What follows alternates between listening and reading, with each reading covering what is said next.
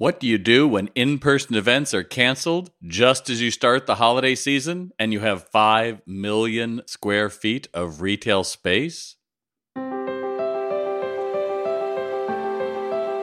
Welcome to Tell Me Something Good About Retail, the podcast of the Retail Doctor, and I'm your host, Bob Phibbs. In today's episode, I'm talking to Jill Renslow, SVP of Business Development and Marketing at the Mall of America we're talking about physical retail and how their property has been adapting and innovating for 29 years. Let's get to it. So, Jill, tell me how you started at the Mall of America. I doubt it was to be the uh, SVP. How did it start out? I actually started the mall as an intern in our events department. I was a marketing major in communications um, and really had my sights set on being an event coordinator. Thought about going down to Disney but my family was in Minnesota. And so I thought, what not better, but Mall of America. It's the closest we have to Disney here in the Midwest and started back in 97 and have not left. I've enjoyed my journey throughout the company and now have the opportunity to lead as the executive vice president of business development and marketing. And I absolutely love it back then the mall of america was the place. I mean i i grew up at the south coast plaza in costa mesa and it was you know the bomb then. It was like oh we're awesome and we're all of this they kept adding on and and then the, the mall of america shows up and suddenly people are taking flights to stay there staying at hotels and all of that um, you must have been right there at the beginning then yes right after we turned five years old. And yes, I mean, what was great is we, you know, we had something new. It was not just a shopping center, even though mall is in our name. We had this entertainment destination. I mean, this massive building, five million at that time it was 3.2 million square feet. We're five and a half now as we've grown over the years, but we have a theme park right in the middle of our property, a seven acre theme park. And people just couldn't understand like how can you have roller coasters going, you know, while people are shopping and dining and just this convergence of retail and entertainment was just new and exciting. And we did. We had people coming from around the world. They would actually have travel packages to come and shop and stay. And what's really cool is Minnesota doesn't have sales tax on clothing and shoes. And so it was a huge driver for tourists to be able to come and have that extra bonus being able to not have the sales tax on clothing and shoes. And so What's great though is I hope we're still the bomb. We still want to hope that we're exciting people and that we're bringing people from around the world because people love and they know that we're constantly keeping fresh. We're bringing new things to the table. We're expanding. We have new tenants, and that's what our job is: is to keep it fresh and exciting so people want to come back and visit. Well, you are certainly the destination. Last time I was there, probably a couple years ago, when I was up on the I don't know third level, but you had this kind of a locals kind of a marketplace, I guess, where like little vendors. Is that still part of the mall? Has that always been there, is that something new that was added, or? Small businesses have always been the heart of the mall. Our ownership, they're entrepreneurs. They came to America as rug um, vendors, and so it's in their heart to help support small retail, and so it's always been part of it the concept that you're talking about is no longer here, but we have a new component called Community Commons, which actually is a collection of retailers from across the local marketplace. And they were specifically impacted by the unrest in the community last year. We're giving them a free rent to give them another chance to get going and to really thrive um, in the challenging environment that it's been for retail. Not just COVID and unrest, but just really being a small business owner. And so we've always had that part of our leasing strategy of having flexibility for small businesses to be able to have exposure at Mall of America to thrive and also build and learn from the larger brands. Um, and that mix has really been uh, the secret to our success and making it exciting for people to shop here. Well, you know, I think that's what I've been saying. By the way, if you didn't know, I'm passionate about brick and mortar retail. So I am the guy that says that it's here to stay and we're coming back stronger than ever. So um, we are aligned in that. And, you know, one of my Sales RX clients is Patrick from Mona Williams. And love uh, Patrick. The, the, the laundry guy. Yes. Who knew laundry yes. camp was a thing to do at the Mall of America? How did he start? Because it's you know, he I think he originally said he was vintage clothing, and it it wasn't even part of who he was. He started doing laundry because of what he carried, right? Yes, and people like Patrick that that makes it magical here. He has amazing passion and drive and really open to being creative and he recognizes the visibility at the mall. We have over 40 million visitors a year. So to be able to be able to have that exposure, be able to bring retail forward, but also he found this niche with having a service and bringing value with knowledge that he could bring that no one else did. He differentiated himself and he has a great following because of it. And that's what's great. We love to encourage our retailers and our, our shop owners to really think differently and also the, the collaboration that some of them have had and the packaging opportunities that they do, whether it's retail and dining or retail and attractions.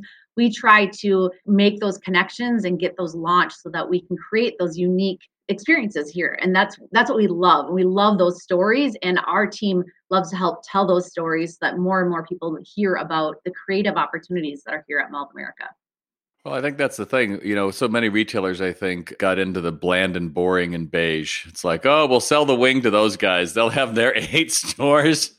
That way, if someone can't work in one of them, they'll just be able to go around the back and they'll be able to work it. And oh, lo and behold, those are the ones who are leaving malls and saying, "Oh, we never liked malls. malls are good." And you're like, "Oh, so you're really in bad trouble. That's why you're where you're doing this." But that whole discovery is what so many people miss about a mall, you know. Uh, and the, the, example I always use, Jill, is you know, if I was um, shopping for baby strollers, let's say, and I'm online and I'm going through and I'm going through what, like page 853, and there is a green wool jacket. Like, what the hell is that? right? But if I'm in a store and I'm going for baby carriers, and then I see this jacket, oh yeah, I might I might like that. And we forget that that is the power. Well, I don't forget. I'm I guess digital natives don't know that or don't want to experience that, but it's that whole discovery that you don't know when you're going to come in the Mall of America. Yeah, you're going for the Lego store and it's amazing. You're going for the roller coaster, but out of nowhere is I, I think you have Hammermade, don't you? You have Hammermade uh, shirts. Yes, love Hammermade and he's a local too. Yes, he is. And they do really, really well. And I think you make a really good point. Discovery is really important. And we are always encouraging the brands to be true to their brand. And it's not when they're looking at expanding and trying to be more experiential and really, you know, having those unique touch points, a lot of them will just gravitate towards, oh, we're just going to add a coffee shop. Well, that's going to increase our dwell time. And, you know, just because so and so is doing it, we're going to do it as well. And it's like, no, look at how can you be unique and how can you increase dwell time in a way that no one else is doing it and what's true to the the essence of your brand. And it's also you know those brands that are finding that true intersection between the digital and physical space are really doing a fantastic job because there are elements you can have on the digital channels and make it convenient for shoppers to start their journey but uh, you know execute really well in the physical space and don't duplicate what you have online. Make it different but make sure you can connect your customers in a really special way well, that's my world. I'm in the training business. So my whole thing is exceptional experience. And I love going into a store when I went in to get X and I ended up getting Y, Z, mm-hmm. and four other things. And I had a great time. And I, uh, that's what makes life great. That's what I always try to do. When I worked retail selling, I started off in shoes, put myself through college. And you suddenly realize, oh, it's about making somebody else's day first. And how fun is that? And if you get that and you hire people like that, magic happens. But I think, you know, coming out of COVID, um, all we're hearing is, oh, you know, there's no money. And so people cut back. And I've been in some department stores where it's like, hello, hello, anyone here? And I think that that is a big miss. It's almost like, you know, Luke Skywalker is getting ready to hit Darth Vader and now's his moment. And he's instead of getting the lightsaber, he's got fumbling for an app like, oh, well, this will be the answer. Wait, wait, we've got to, and that's kind of it, right? If you didn't get anything else out of the last 12 months, you've got to be bigger and better. And I mean, invest in your people and find the right ones instead of who can work the shift, right? Because otherwise, in your case, that's 5 million square feet that are squandered because somebody didn't have a great experience. And I think you would probably remember this a long time ago. They said the average person goes in, I think, three stores in a mall. Like, it's not a hundred. They're going to go into a few. And when they do, that's like huge when yeah. you think of what it took for them to come in their car and and come to you. So what do you think makes a great retailer in in your experience, Jill? Well, I think the key, you talk about dwell time, and we uniquely have the opportunity to have closer to a two and a half, three hour dwell time just because there's so many different things to do. When people come here, they have a lot of things that they can, you know, use with their time. But I think what the key is is about connecting with people, and those relationships are so important. And there is a struggle right now with finding employees for these tenants and they're really struggling. We're actually doing a mall wide job fair here coming up in a couple weeks because they all need help to find the right people to showcase their brands. Um, but it's those relationships that we've always built our connections with and we start a lot of times on social media but we listen and we we engage we listen we really understand what those pain points are and find solutions as a brand to make the experience better i mean for example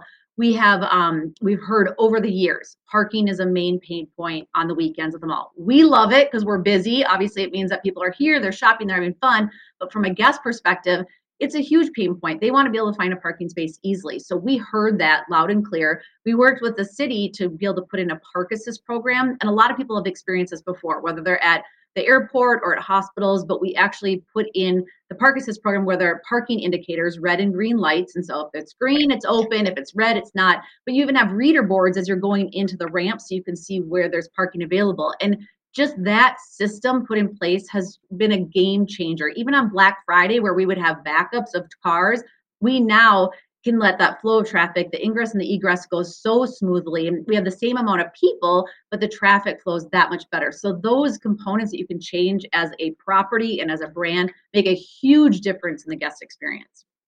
And you're not selling okay you can come to our mall and we have red and green lights. It's like no we can we can remove that fear of oh my god what am i to do? There's nowhere to park. And you can see right away oh it's on level four. Great. That just makes us take a step back and like oh yeah i'm looking forward to this versus yeah. that right what if you could be fully prepared to lead your marketplace in the new retail surge for 2021 restore your sales volume to pre-pandemic levels and start seeing double digit sales increases every month. Well, it can happen, but only if you train your associates. That's why you should check out salesrx.com. We train every associate how to engage a stranger, discover the shopper, and yes, make more sales. Check out salesrx.com after this broadcast.